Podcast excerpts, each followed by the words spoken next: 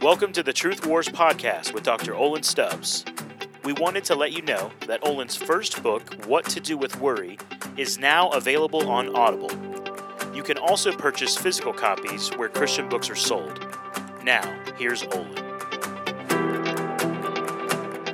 Genesis chapter 2. And while you turn there, I'll pray for us. Father God, would you hear the prayers of our hearts right now? Lord, we pray that the meditations of all of our hearts and the words of my mouth would be pleasing in your sight, O Lord, our rock and our Redeemer. We invite you, Holy Spirit, to fill us full, fill us afresh, to listen well, to hear well. Think about all the times that Christ said when he was on earth, if you have ears to hear. I pray that we would have spiritual ears to hear this morning. Uh, Lord, I pray that we would be hearers of the word, doers of the word, and not merely hearers only. We pray all this in Christ's name. Amen. Genesis chapter 2, and we're going to start in verse 16. And we're looking at this morning the necessity of forgiveness.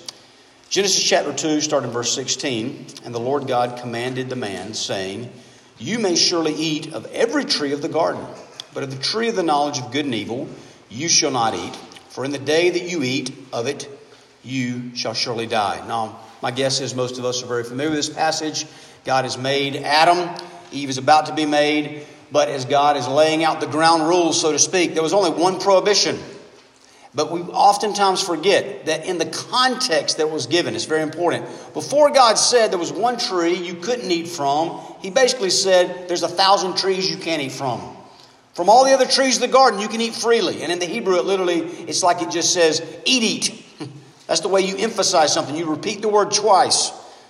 You can indulge, you can indulge, you can have a feast, you can have a party, eat as much as you want, but one tree, stay away from. And I heard somebody say one time, God is a God of a thousand yeses before he's ever a God of one no. And we oftentimes forget that about the character and the heart of God. And then skip down to verse 25. The man and his wife were both naked and were not ashamed. And this is telling us more than just something about the honeymoon. What it's trying to say is that in every way, spiritually, physically, emotionally, psychologically, the man and the woman, they had nothing to hide, nothing to fear, nothing to fake. They didn't have to think about trying to put their best foot forward. They felt very comfortable with themselves. They liked themselves. They felt comfortable with God. They felt comfortable with one another. They felt comfortable with creation. There was nothing to be protected from. All was at peace. Everything was serene. But we know that it doesn't stay that way very long. Chapter 3. Now the serpent was more crafty than any other beast of the field that the Lord God had made. And we learn later in the Bible that this is actually Satan coming in the form of a serpent. And he said to the woman, Did God actually say, You shall not eat of any tree in the garden? And the woman said to the serpent, We may eat of the fruit of the trees in the garden, but God said, You shall not eat of the fruit of the tree that is in the midst of the garden, neither shall you touch it, lest you die. But the serpent said to the woman, You will not surely die. For God knows that when you eat of it, your eyes will be opened, and you will be like God, knowing good and evil. So when the woman saw that the tree was good for food, and that it was a delight to the eyes, and that the tree was desired to make one wise, she took of its fruit and ate and she also gave some to her husband who was with her, and he ate. So Satan comes into the garden, likely on day one, to bring an attack against God, against his character, against his people. And he really has a threefold deception, a threefold attack. And notice, he doesn't necessarily tell an outright lie, it's more insinuations. He's so crafty, he's so shrewd. He more asks questions to plant doubts and assumptions. There's a great Old Testament commentator, a guy named Derek Kidner, and part of what he says about this first question Satan was planting the assumption in humankind's heart that God's word is subject to our judgment. That when we read the word, so to speak, metaphorically, we're standing above it, looking down on it, judging it. I like this part. I accept this part. I resonate with this part. This other part, not so much. Maybe I'll cut it out like Thomas Jefferson did with his Bible. I'll skip over it. I'll just for, conveniently forget about that part. Are we not tempted to read that Bible every day? Read the Bible that way every day. When better, again, metaphorically, we should read the Bible like this. We don't judge the Bible, the Bible judges us. The Bible asks us questions. The Bible looks at our life and says, you know what, this part seems to be going pretty well. Well done. This part, terrible. Needs some cleanup on aisle three. And guys, just think about the way that in our culture today and even in the church, we are so tempted to question the Word of God. Now, listen, please hear me. There is a humble way to question the Word of God. Do you remember when the angel came to Mary? And this is the Olin layman's translation, but they said, Hey, teenage virgin, you're going to get pregnant. And she's like, I don't know much, but I know it doesn't work that way. How's it going to work? And again, Olin's layman translation, the angel just said, Trust me. Holy Spirit's going to come upon you. It's going to happen. It was a humble question. She wasn't arrogant. She wasn't defiant. She's just like, I don't get it. And it's great when we come to the Bible in humility and say, I don't get it, Father. I want to understand. But there was another person about the same time that an angel came and said, Hey, you're going to have a son, even though you and your wife are both old and seem to be barren. And he questioned, kind of like, Who are you? How do you know? And there was arrogance in his question. And the angel said, Oh, you want a sign? I'll give you a sign. You won't be able to use that big mouth of yours for the next nine months until the baby's born. So question the Bible, but be careful how you do it. Have the attitude that Mary had. I mean, think about how many people today in the church read the Bible. It's very clear, very plain. There is a hell, it is eternal. We really don't like that, understandably so. But we try to say, maybe it doesn't really mean that. Maybe eternal really doesn't mean eternal. Bible's very clear about homosexuality. That's a hard pill to swallow in today's climate, is it not? Does it really mean all of that stuff is out of bounds when so many people have these thoughts, feelings, desires? We question the Word of God. The next lie, or insinuated lie, is in verse 4 You will not surely die. Don't worry about it. God's a big talker. His bark is a lot worse than his bite. Don't worry about the consequences. It's not going to be that big of a deal. And again, I bet every single one of us could think of a sin in our life. We know it's sin, we know it's bad, we know it's wrong. But one of the reasons that we keep going back to it so often is we're like, I hadn't gotten burned that bad yet. I keep touching the hot stove, it doesn't seem to hurt. I don't seem to experience that many painful consequences. What's the big deal? And sometimes the wheels of justice grind slowly. Be careful. We can get ourselves into trouble. But up until this point, Eve seems to be doing well. She's kind of pushing back, arguing with the devil like we should when he brings these thoughts into our minds.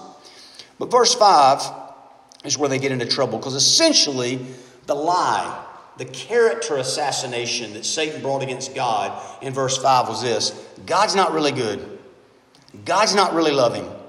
You can't really trust him. He might give you some good gifts, but he won't give you the best stuff. He is not out to help you. Ultimately, he's out to hinder you.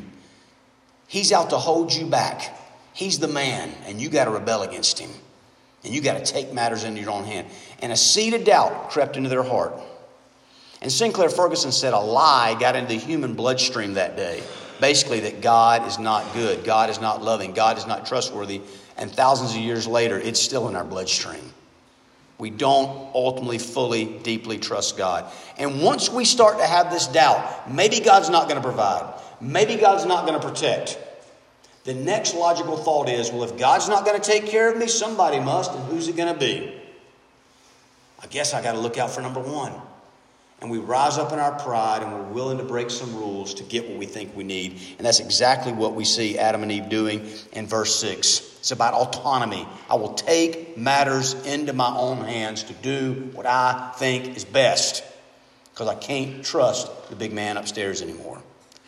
They bought the lie, they bit the fruit. Now, it would have been wonderful if immediately after this, Adam and Eve had been convicted of their sin run to God. We're so sorry. We blew it. We, can, we confess. We repent. Have mercy. I wonder how the story would have gone, but that's not what's happened. We just looked at the fall, and now we're going to see their falling condition. We could call the title of this sermon, The Sin After the Sin. Because so often what happens in our sin, guys, is when conviction starts to come, we don't quickly repent, we don't quickly confess, we double down in our sinful patterns. We double down in our pride and our doubt. God's not good. I can't trust him, so I got to fix this situation. Now, look at verse 7. Then the eyes of both were opened, and they knew that they were naked, and they sewed fig leaves together, and they made themselves loincloths. Now, notice this, okay? They had been naked and unashamed. Now they do feel a sense of shame. One commentator said this Shame is the overpowering feeling that inward harmony and satisfaction with oneself is disturbed. I heard somebody else say it this way Guilt is a feeling that I did something wrong Shame is deeper. Shame is not just I did something wrong, it's I am something wrong. I am broken. Not just that I do broken deeds, I'm a broken being. And they feel this. Now, notice this, guys. Sin, I think sometimes we have far too, I know I do, far too small a view of sin. I had a buddy one time was actually on a beach project. Some of y'all have heard that. Campus Outreach takes students down to the beach, work jobs, do Bible studies at night, things like that. He was working at Wendy's, and in the process of cutting tomatoes for all of Wendy's wonderful hamburgers, he literally sliced off just the tip of his finger. Now, didn't even get to the fingernail. We're just talking skin. It was literally merely a flesh wound. And he's kind of a big baby, crying about it, wanting to have the rest of the day of work off. And uh, his boss said, just, man, put some tape around that thing and keep cutting, right? You cut off a little skin, it's no big deal, it'll grow back. I think many times we think about sin that way. A little bit of sin is just like a little slice, a little cut, it'll hurt a little bit, but it'll heal quickly, it'll grow back. When a better understanding of sin is like it's like a bomb going off beside us. And even if you survive all the shrapnel, the explosion, the concussive force, you might suffer some of the painful consequences the rest of your life. One ounce of sin is never worth it, guys. This one seemingly very small sin, they took one bite of one piece of forbidden fruit. What's the big deal? It's going to shatter relationships in every direction. And the first way that they experienced that shattering was not even with God, it was with one another right? We mentioned this last week. They had been best friends, greatest marriage of all time, didn't last long, but at least there was this one marriage that for one day everything was wonderful. And now they don't trust each other. Don't look at me. I don't trust you. I don't know what you might be thinking about me. A lot of suspicion. So they're trying to cover up, putting on loincloths, grabbing the biggest leaves they can.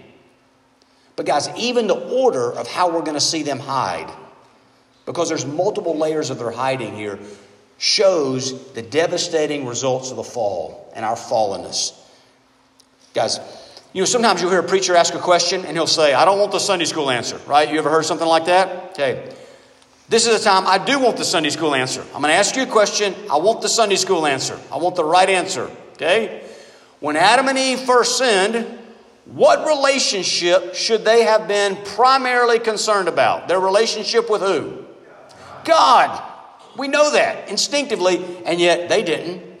They didn't think about God at first, they thought about one another. And when we're living our normal lives, guys, not in church giving the Sunday school answer, what relationship do we tend to put most of our time and mental energy into? The relationship with God or our relationship with other people? What does he think about me? What does she say about me? How does that group of people feel about me? What might they have been saying behind my back?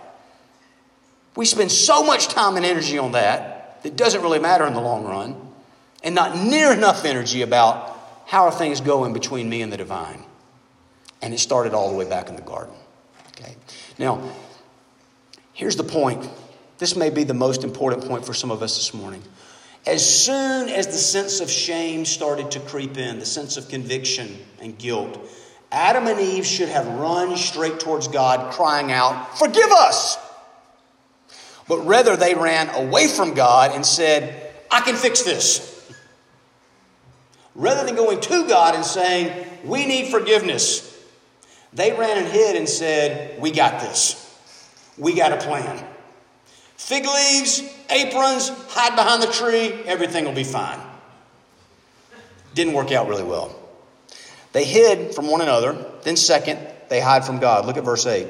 They heard the sound of the Lord God walking in the garden in the cool of the day, the man and his wife hid themselves from the presence of the Lord God among the trees of the garden. But the Lord God called to the man and said to him, Where are you? And he said, I heard the sound of you in the garden, and I was afraid because I was naked and I hid myself.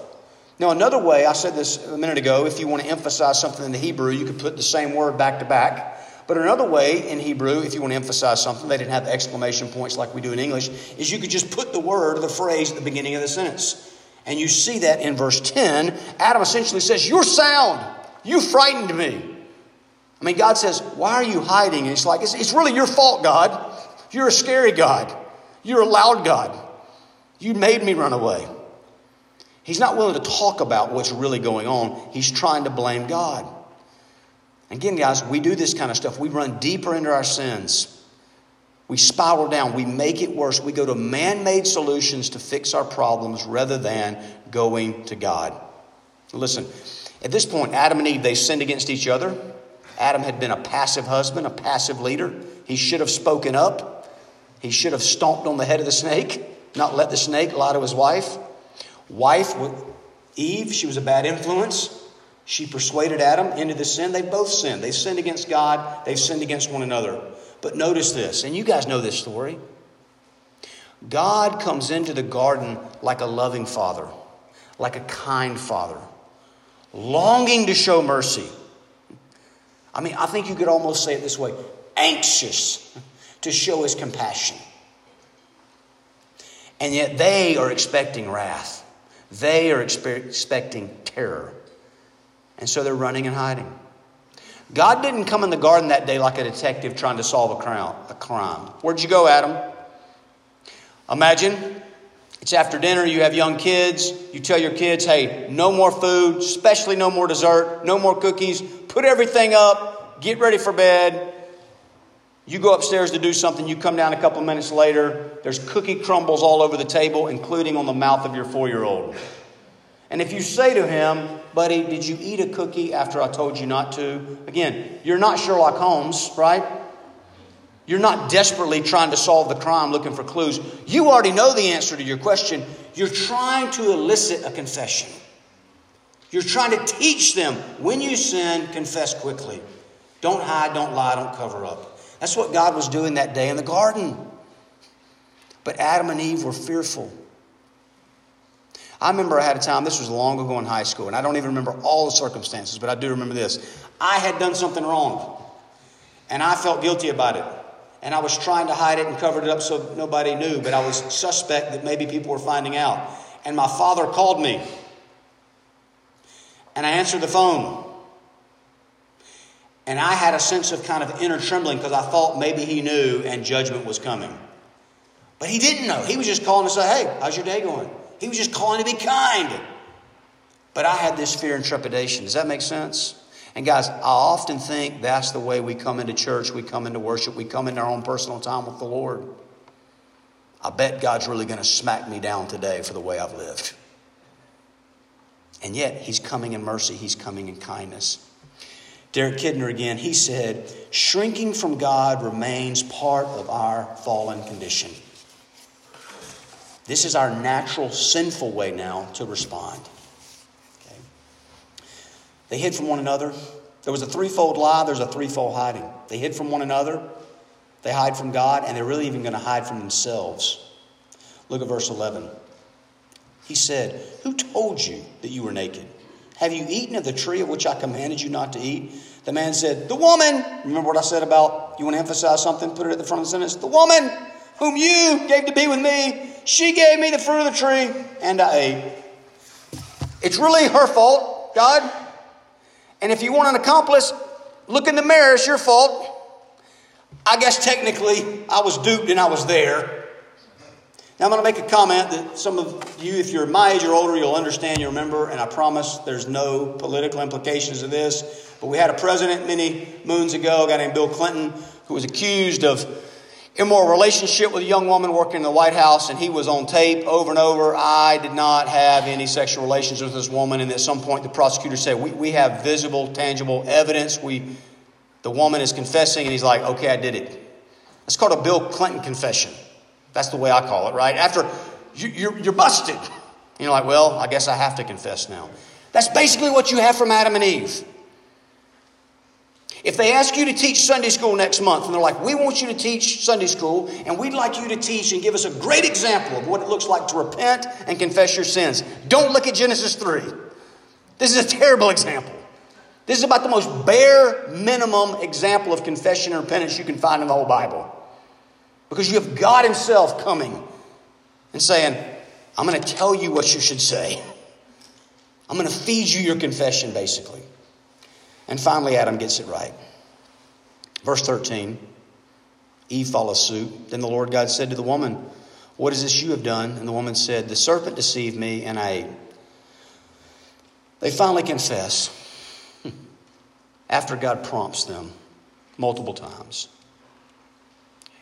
We see the fall, we see their fallen condition, their fallen result, their fallen response to sin after the sin. And now we're going to look at forgiveness. And guys, one of the biggest dangers of growing up in the church, some of you at breakfast heard my testimony, right? Go, going to church as long as I can remember. And probably for many of us in the Southeast, in the Bible Belt, it's the same way. Been in church the majority of our lives, which, for the most part, is a gigantic blessing. But here's at least one of the dangers that comes with that. We get bored and tired and numb with marvelous truths. Just got to tell the story because I'm here. I was, I was teaching Sunday school at Redeemer in the old building 20 plus years ago, and we were doing James. So just, you know, take 10 verses from James and just go through it. And we happened to be in the passage, James chapter 2, that just makes a reference back to Abraham's faith and Abraham sacrificing Isaac, right? Many of you remember that story. And so I just mentioned it casually.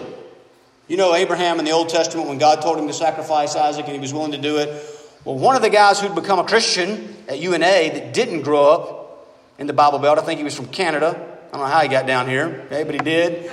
He came to Christ. After it was over, he kind of comes up to me with eyes big as saucers. He's like, dude, he's like, I didn't hear anything else you said about James after you mentioned that whole Abraham thing. I had to go back to Genesis and read that story. I'd never heard that before. I thought he was going to kill his own kid. And there was a fresh sense, appropriately, of shock and awe.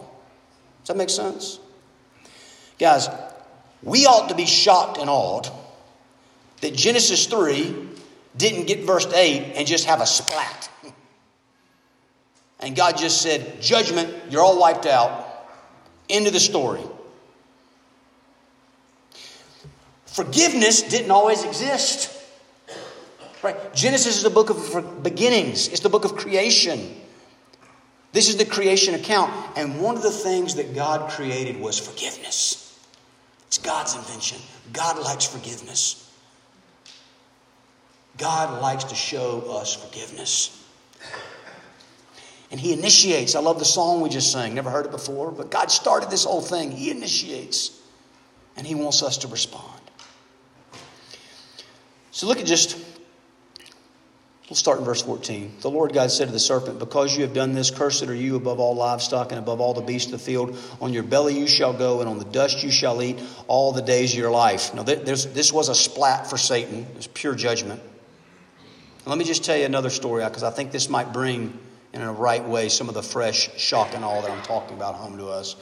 Another, I promise I won't have beach project stories every week, but I just have two this week, okay? So a few years ago on a beach project, and part of what we do, if we have student leaders, we, we make them what we call room leaders, and they have like a little discipleship group with either these baby Christians or non Christians. And uh, it's amazing that it works out at all. Uh, but a few years ago, had one of these student leaders come up to me, said, Olin, I got a question, something I've never dealt with before. I said, okay, what is it? He said, one of the guys in my room, every night we pray before we go to bed, he prays that Satan would get saved.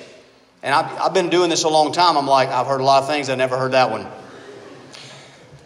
And he said, What should I tell him? I said, Well, listen, in the grand scheme of things, the guy's a baby believer. He, he could be doing worse things. I wouldn't make a big deal about it. He's like, No, but he wants to talk about it. I said, Okay, so we tell him this. The Bible makes it clear Satan's not going to get saved. The end is written. Satan goes to hell. So you can just, this can be something about the authority of God's word. I said, But you know what? This is what's really interesting. When the angels fell, when Satan and the angels rebelled, there's not one shred of evidence that God ever said, We need to make a plan to save some angels. Second person of the Trinity. Would you incarnate and become an angel? Live among the fallen angels. Live a perfect angelic life. Die for these rebellious angels. Suffer for them so that we can redeem some of them. When the angels rebelled, God just said wrath, judgment. You did the crime, you'll do the time for all eternity. There was no mercy. And you know what? He's glorious. We can't fault him for one second because judgment is the norm. Mercy is the exception, guys. Mercy is the extra. And so when we get to verse 15, and technically it's still the curse on Satan, but even there it's the first announcement of the gospel. There's this little promise. We shouldn't be bored, we shouldn't be numb, we ought to be flabbergasted and amazed. Look at verse 15. Still speaking to Satan, I will put enmity between you and the woman, and between your offspring and her offspring. He shall bruise your head, and you shall bruise his heel. So there's a promise. Satan, you're not going to win today. Adam and Eve aren't going to follow you. There's going to be a war between people and you. Adam and Eve are going to stay alive, at least in a manner of speaking. Physically, they are. They're going to keep going. They're going to have babies. And one day they're going to have a great, great, great, great, great, great, great, great, on and on and on grandbaby. And you're going to test him and he's going to crush you. Now, he does proceed, like I said. There's a ditch on both sides of the road, guys. There's a ditch of legalism over here where we don't really understand forgiveness. And we think we have to work for our salvation and that won't work. But there's a ditch over here of license where we get so addicted to grace that we think we can sin with impunity and get away with this. God was a merciful God. He still is a merciful God. And yet there were consequences to their sin. Look at verse 16. To the woman he said, I will surely multiply your pain and childbearing. In pain you shall bring forth children. Your desire shall be for your husband, and he shall rule over you. Here's the essence of what he's saying. Women, women have a special gift for relationships that's unique to them. But they're going to be cursed in that special gift. And even in the relationships that they're supposed to be the closest, with their husbands, with their children. There's going to be pain, there's going to be hardship. To the man, verse 17, and Adam he said, Because you have listened to the voice of your wife and have eaten of the tree of which I have commanded you, you shall not eat of it. Cursed is the ground because of you, and pain you shall eat of it all the days of your life. Thorns and thistles it shall bring forth for you, and you shall eat the plants of the field. By the sweat of your face you shall eat bread, till you return to the ground, for out of it you were taken, for you are dust, and to the dust you shall return. Men have a special gift for work that's unique to them. But in that special gift, they're going to be cursed. You're going to go to work, you're going to produce. In one sense, it's going to still work for you, but it's going to be mind numbingly frustrating at times. Verse 20 The man called his wife's name Eve because she was the mother of all the living. And the Lord God made for Adam and for his wife garments of skins and clothed them. Guys, have you ever thought about this question? Are Adam and Eve going to be in heaven? Let's talk about that. Let's just talk about Adam for this second. Okay. Look at verse 20. The man called his wife's name Eve, and probably a lot of your Bibles have a little footnote in the ESV, mine says, Eve sounds like Hebrew for life giver and resembles the word for living. And then you notice it says, because she was the mother of all living. Eve essentially, he says, Hey, I'm going to nickname you Mama. Now, here's the thing how many kids do they have at this point? I don't have any babies. What's going on here? This is a step of faith. This is Adam stepping back into his right role as a spiritual leader of that family. He said, You know what? I heard the promise of verse 15. We're not going to die, we're going to stay alive, we're going to have babies. And having babies yet, but he took a step of faith, trusting the promise of God. God's as good as his word, it's going to happen. This is salvation for Adam. And then look at verse 21. The Lord God made for Adam and for his wife garments of skin, and he clothed them. Adam and Eve didn't die that day. But some little innocent animal did die. So that they could have a cloak that would work, that would be nice, that would be made by God. And guys, this is the first foreshadowing in the Bible of the innocent Lamb of God, the Lord Jesus Christ, the eventual Son of Adam and Eve, who would come to earth, who would incarnate among us, who would live the perfect life that all of us are supposed to live, but we can't do it. He would go to the cross and die the death under the wrath of God that you and I deserve to die, but we don't want to die. Not in that way. And he would rise again so that we could be clothed in his righteous robe of 33 years of righteous living in our place. Maybe the most important question you can ask yourself is this Do I have forgiveness? Do I have forgiveness from God? Everything else is a distant second. And guys, forgiveness is a necessity on planet Earth. It's a necessity in our walk with God, it's a necessity in our walks with one another. But praise God, He didn't leave it up to us to figure it out. He initiated, He started, He pursued.